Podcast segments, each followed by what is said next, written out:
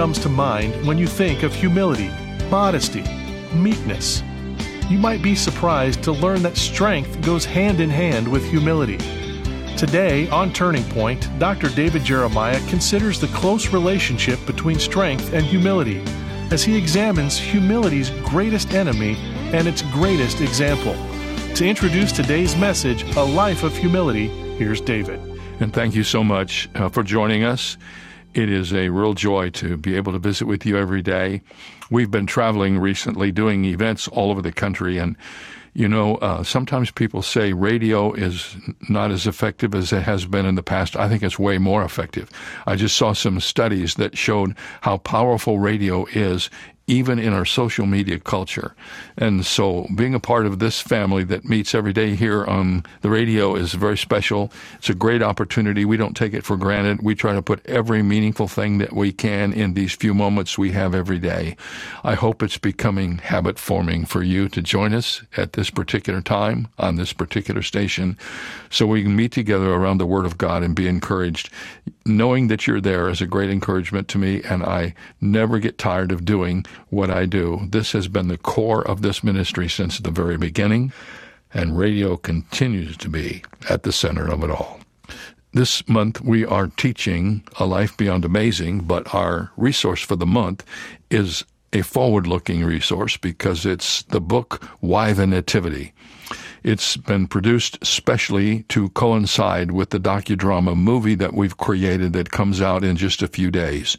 We want you to have this book. It has all of the questions and answers about Christmas, along with some incredible photos of how we kind of did this and how God is using this and the excitement we have for the release of this presentation of the real story of Christmas.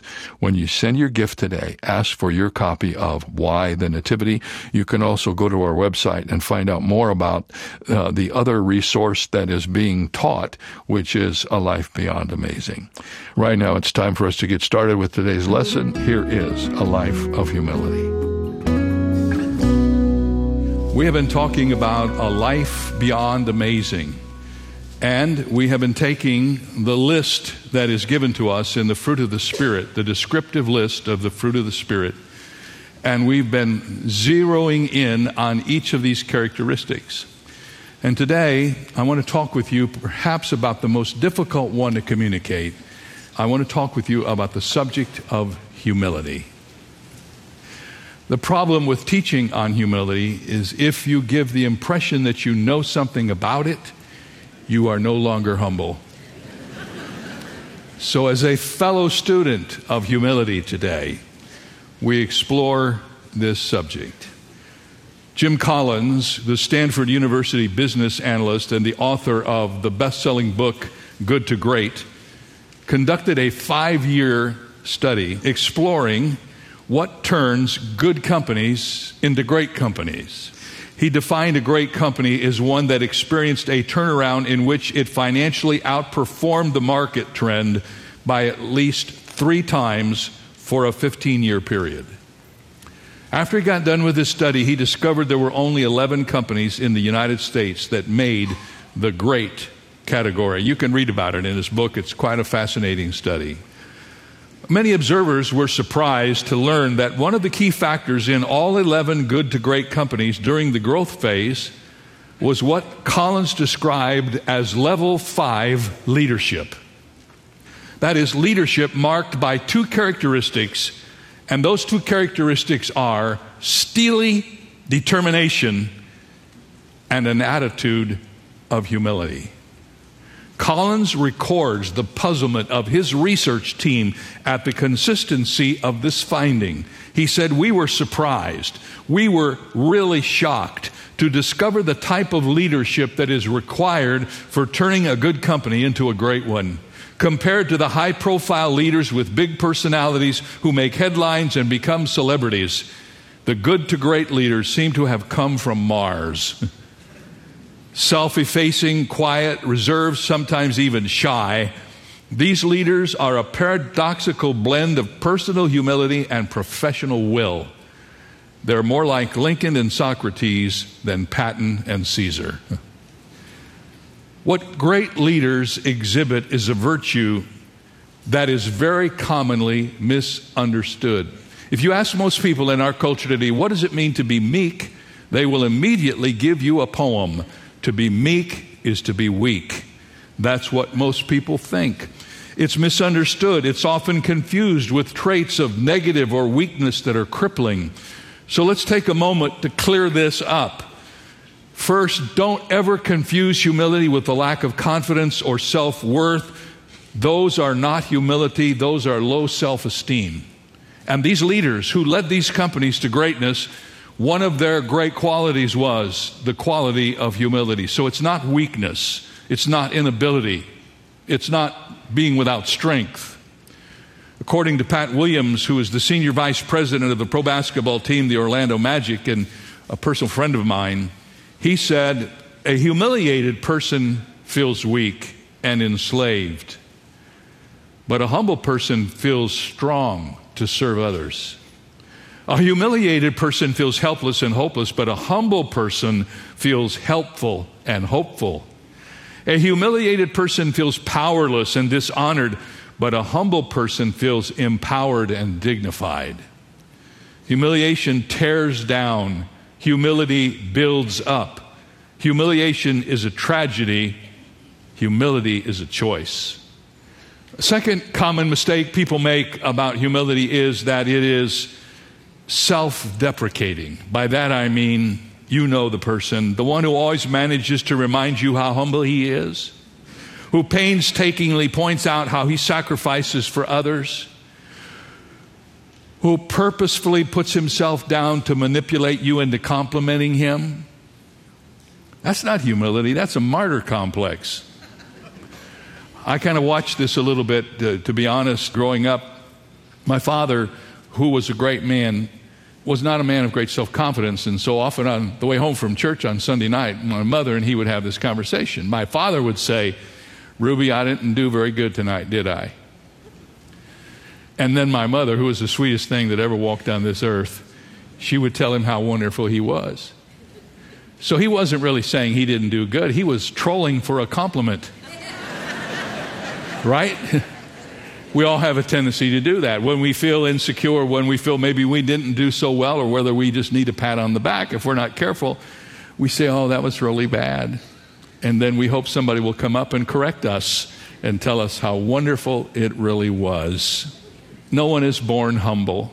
We learned that no children are born generous, and we all saluted that. We know that. But how many of you know children aren't born humble either?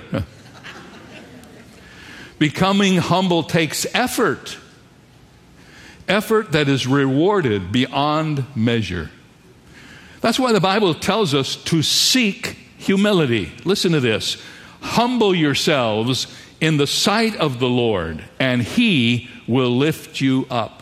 Here again is one of these evidences of the fruit of the Spirit that is commanded of us in the New Testament.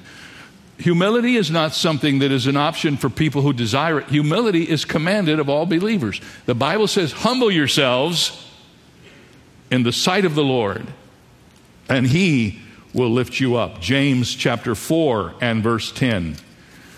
And there's another verse very similar to that in 1 Peter. 1 Peter 5, 6, and 7. Therefore, humble yourselves under the mighty hand of God, that he may exalt you in due time. Now, men and women, if the Bible tells us we're to seek humility, it is obvious that we can find it and we can learn it. And we can take comfort in this because humility is truly a challenging virtue. It will not come to us unless we pursue it. And with that in mind, the next step towards humility is to really understand what it is that we're seeking. What is humility? When we consider humility, what is it? Perhaps my favorite definition of humility is this Humility is the ability to use the power and resources I possess for the good of others. Not for my own good, but for the good of others. Humble people set and achieve personal goals. They expect appropriate respect and appreciation. They are not doormats, but they don't crave recognition. And their goal is not to be recognized more than anyone else. Humility is not thinking less about yourself, it's just thinking about yourself less. It's as simple and challenging as that. And in our day of selfies and self promotion and the building of carefully crafted personas on social media, true humility is a rare quality. Let me be clear, pretty much been like that throughout history. Let's talk for a minute just about the enemy of humility. Why is humility so difficult for us to get? Throughout the Bible and the writings of the wise men and women of other faiths, the enemy of humility is pride. Most people are familiar with this proverb from Proverbs 16 18. You may have not known where it was, but you've heard it. Here's what it says Pride goes before destruction, and a haughty spirit before a fall. I have seen that verse played out so many times in my life. So many times when people have exhibited a spirit of arrogance and pride, you just sort of feel in your heart, I don't know when, but sometime soon it's all going to come unglued. One of my favorite professors in seminary was the legendary Howard Hendricks. One time when I was with him, he told me that he carried a little black book that held the names of former students who'd either defected from the faith or had fallen into sin. He told me that he sought to understand if there was any consistent trait among them that would explain their failure. And I will never forget what he told me one day. He said, All but one of them in my book were proud and arrogant. Hmm. If pride is such a negative quality. Isn't it interesting that our culture has taken this vice and created a virtue out of it? Muhammad Ali once joked, At home, I'm a nice guy, but I don't want the world to know because humble people I found don't get very far. Maybe you've seen that in your own life. Maybe you've seen it in the lives of your friends or coworkers. If you don't point people toward your successes, you feel like you might get passed over for promotion or people won't appreciate you the way they should. Anyway, what's wrong with having a little pride in your own work and accomplishment? What's wrong with being recognized? What's wrong with being praised? Nothing's wrong with it. There's nothing wrong with being recognized for our accomplishments. It's when the recognition becomes our motive for doing it that we are in jeopardy. When we can only feel joy in a job well done if we're noticed and commended for it, then we're not doing our best work for the sake of the work. We're doing it for the sake of the praise we get out of it. We're not trying to benefit others with what we do. We're trying to accrue blessing to our own lives. We're not glorifying God, we're stroking our own ego. That kind of self focus steals glory from God and it also steals away the joy of the person who does it. When we begin to need praise and attention for everything we do, our happiness is completely dependent on other people noticing and flattering us. And when that doesn't happen, we feel deflated and worthless and bitter and even angry. You would not believe over the years that I've been in the ministry how many times I've gotten notes from people really upset because they did something I did not even know they were doing and I didn't send them a thank you. I don't know how I'm supposed to be clairvoyant about all this stuff, but people are really, really sensitive. And we do our very best to say thank you for everything, but you can't always do it. Sometimes you miss it. And what happens to you when you do something and nobody appreciates you is your humility quotient. That's how you find out.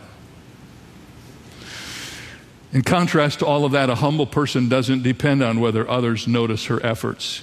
Her happiness isn't bound to what others think of her. Humility eliminates the anxiety that comes with the constant need to strive for greater recognition, position, and power. Takes the focus off of us, puts it back where it belongs on God and on other people the anxiety that people feel because of pride is one that has a ravenous appetite. It seeks more and more. A little recognition, which was okay at the beginning, is no longer sufficient, and you need more. And it continues to grow. Appetite becomes beyond control, the appetite for recognition. But humility lifts all of that off of us We use our God given talents to serve, to meet responsibilities, to enjoy what matters, to challenge ourselves to grow. We see value in others and we rejoice in strengthening them for the good purpose. We're spiritually fed by keeping our eyes and our hearts on God and on others. So, in short, pride is always hungry and always has to be fed. Humility sustains itself. I don't know anybody who's really on any kind of a pathway toward godliness who does not want down in their own heart to be humble. We all want that, unless we're really off the reservation. But humbly wanting to be humble is hard. So let's talk for a minute about the greatest example of humility there is in all of the world's history. The greatest example of humility in all of history is the Lord Jesus Christ. In order to understand his humility, you have to remember who he is and where he was before he came to this earth. The Son of God, God the Son, at the top of the chain, in the beauties of heaven, undiminished by anything or anyone. And the book of Philippians tells us that when he came to this earth, he humbled himself. And when he humbled himself, this is what happened. The first image we have of Jesus is of him being born in a barn, surrounded by livestock. The scene announces humility and lowliness and vulnerability and weakness and exposure. The last image we get of Jesus as he ends his earthly life is of a broken body hanging on a cross the scene communicates humiliation and suffering and failure, and to many who do not know the real story, defeat. Neither the opening nor the closing scenes of Jesus' life suggest anything but a life of humble service.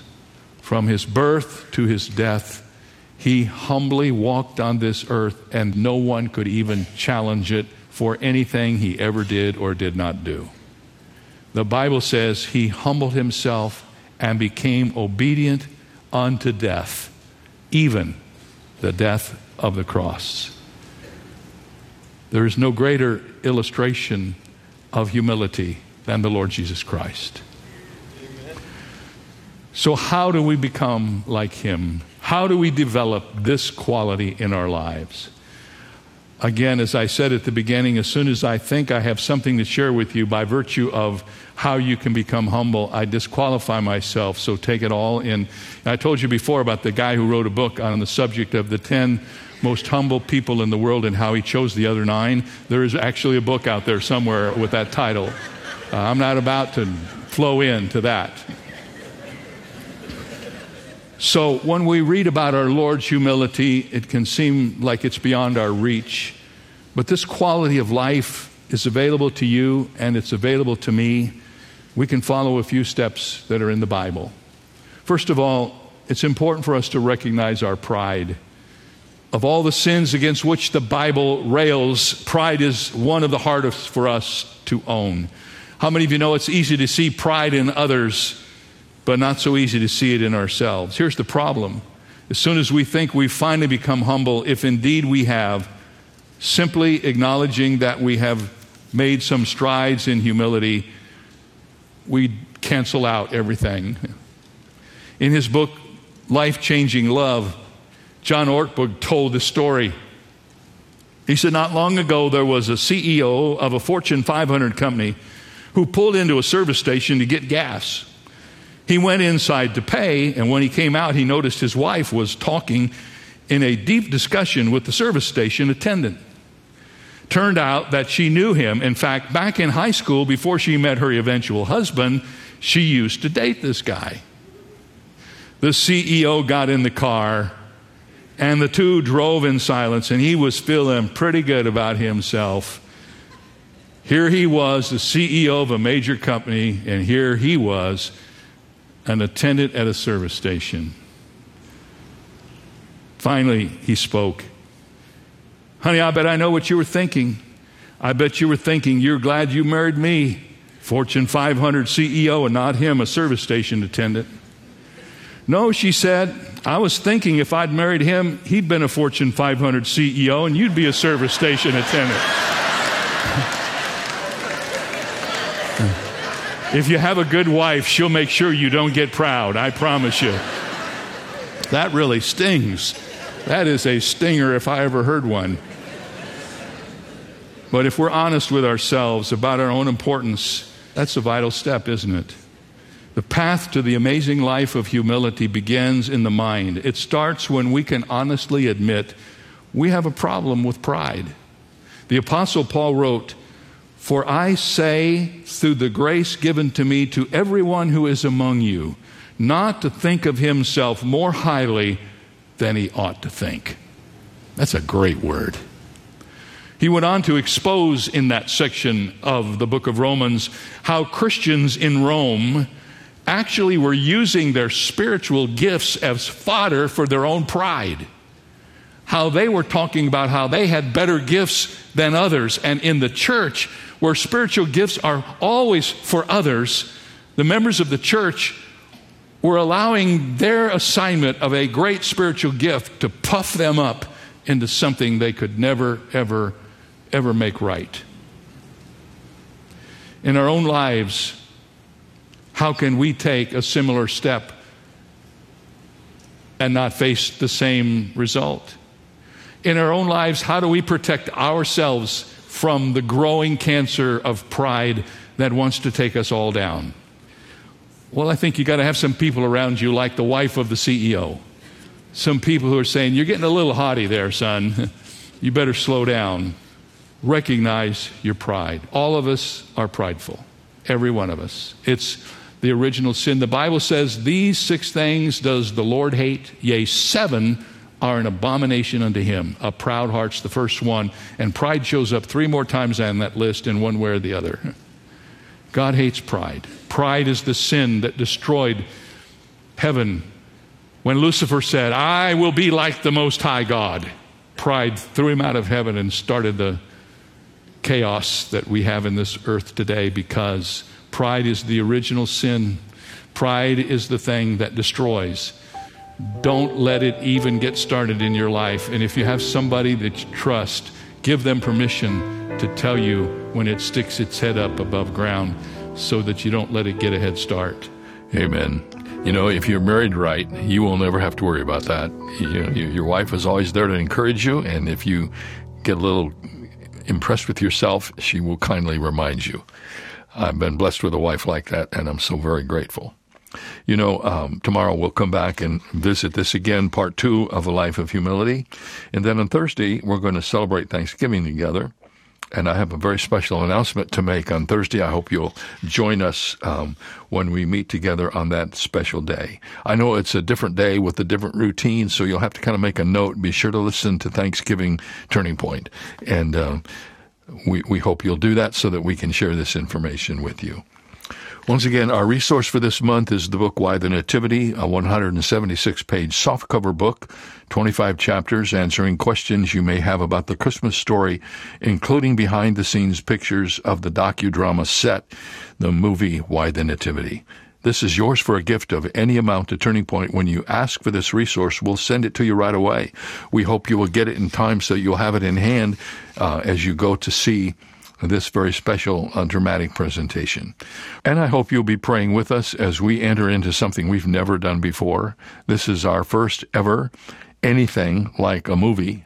And uh, we believe God is going to use this in a wonderful way. Uh, I need to report to you that we've had an incredible response to this in Great Britain. It's going to be seen all over Great Britain and other places we never dreamed this is going to go. And if you uh, if you listen, we'll be giving you information about how you can be a part of this and be one of the first to see it. I hope you will do that. In the meantime, uh, we're going to take a little break and come back tomorrow for part two of A Life of Humility.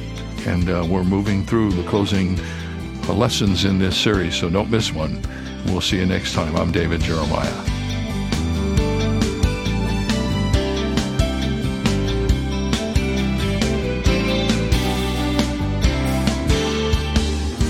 For more information on Dr. Jeremiah's series, A Life Beyond Amazing, please visit our website. There you'll also find two free ways to help you stay connected our monthly magazine, Turning Points, and our daily email devotional. Sign up today at davidjeremiah.ca slash radio. That's davidjeremiah.ca slash radio. Or call us at 800 946 4300. Fill your Christmas with meaning and joy by asking for your copy of David's book and new docudrama DVD, Why the Nativity. Sure to become a Christmas classic. Each is available for your gift of any amount.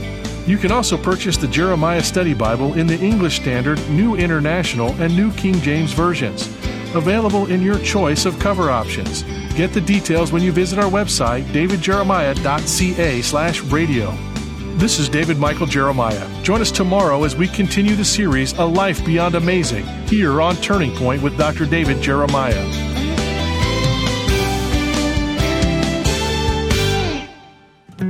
Turning Point presents the Jeremiah Study Bible.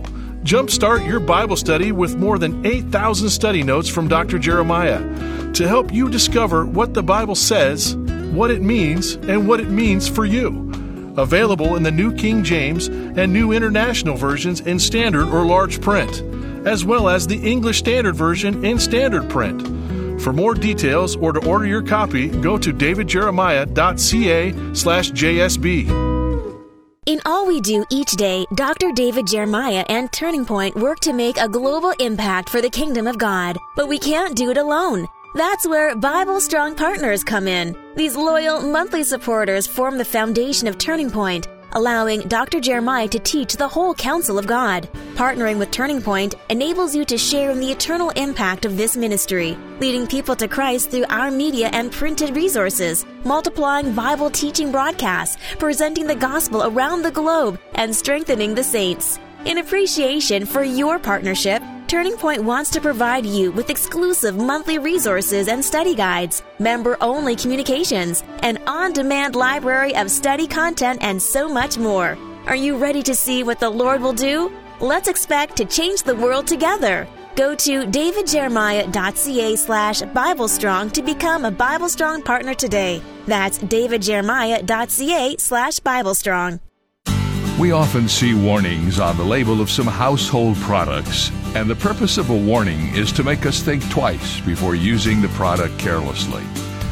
The influential British writer C.S. Lewis once issued a warning about Christianity. He said, If you are thinking of becoming a Christian, I warn you, you are embarking on something that is going to take the whole of you. The Apostle Paul said something similar in Romans 12, verse 1 he urged his readers to present themselves as a living sacrifice to God.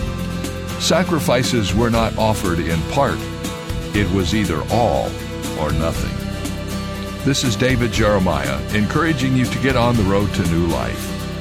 Discover the meaning of total commitment to God on Route 66. Route 66, driving the word home. Log on to Route66Life.com. Start your journey home today.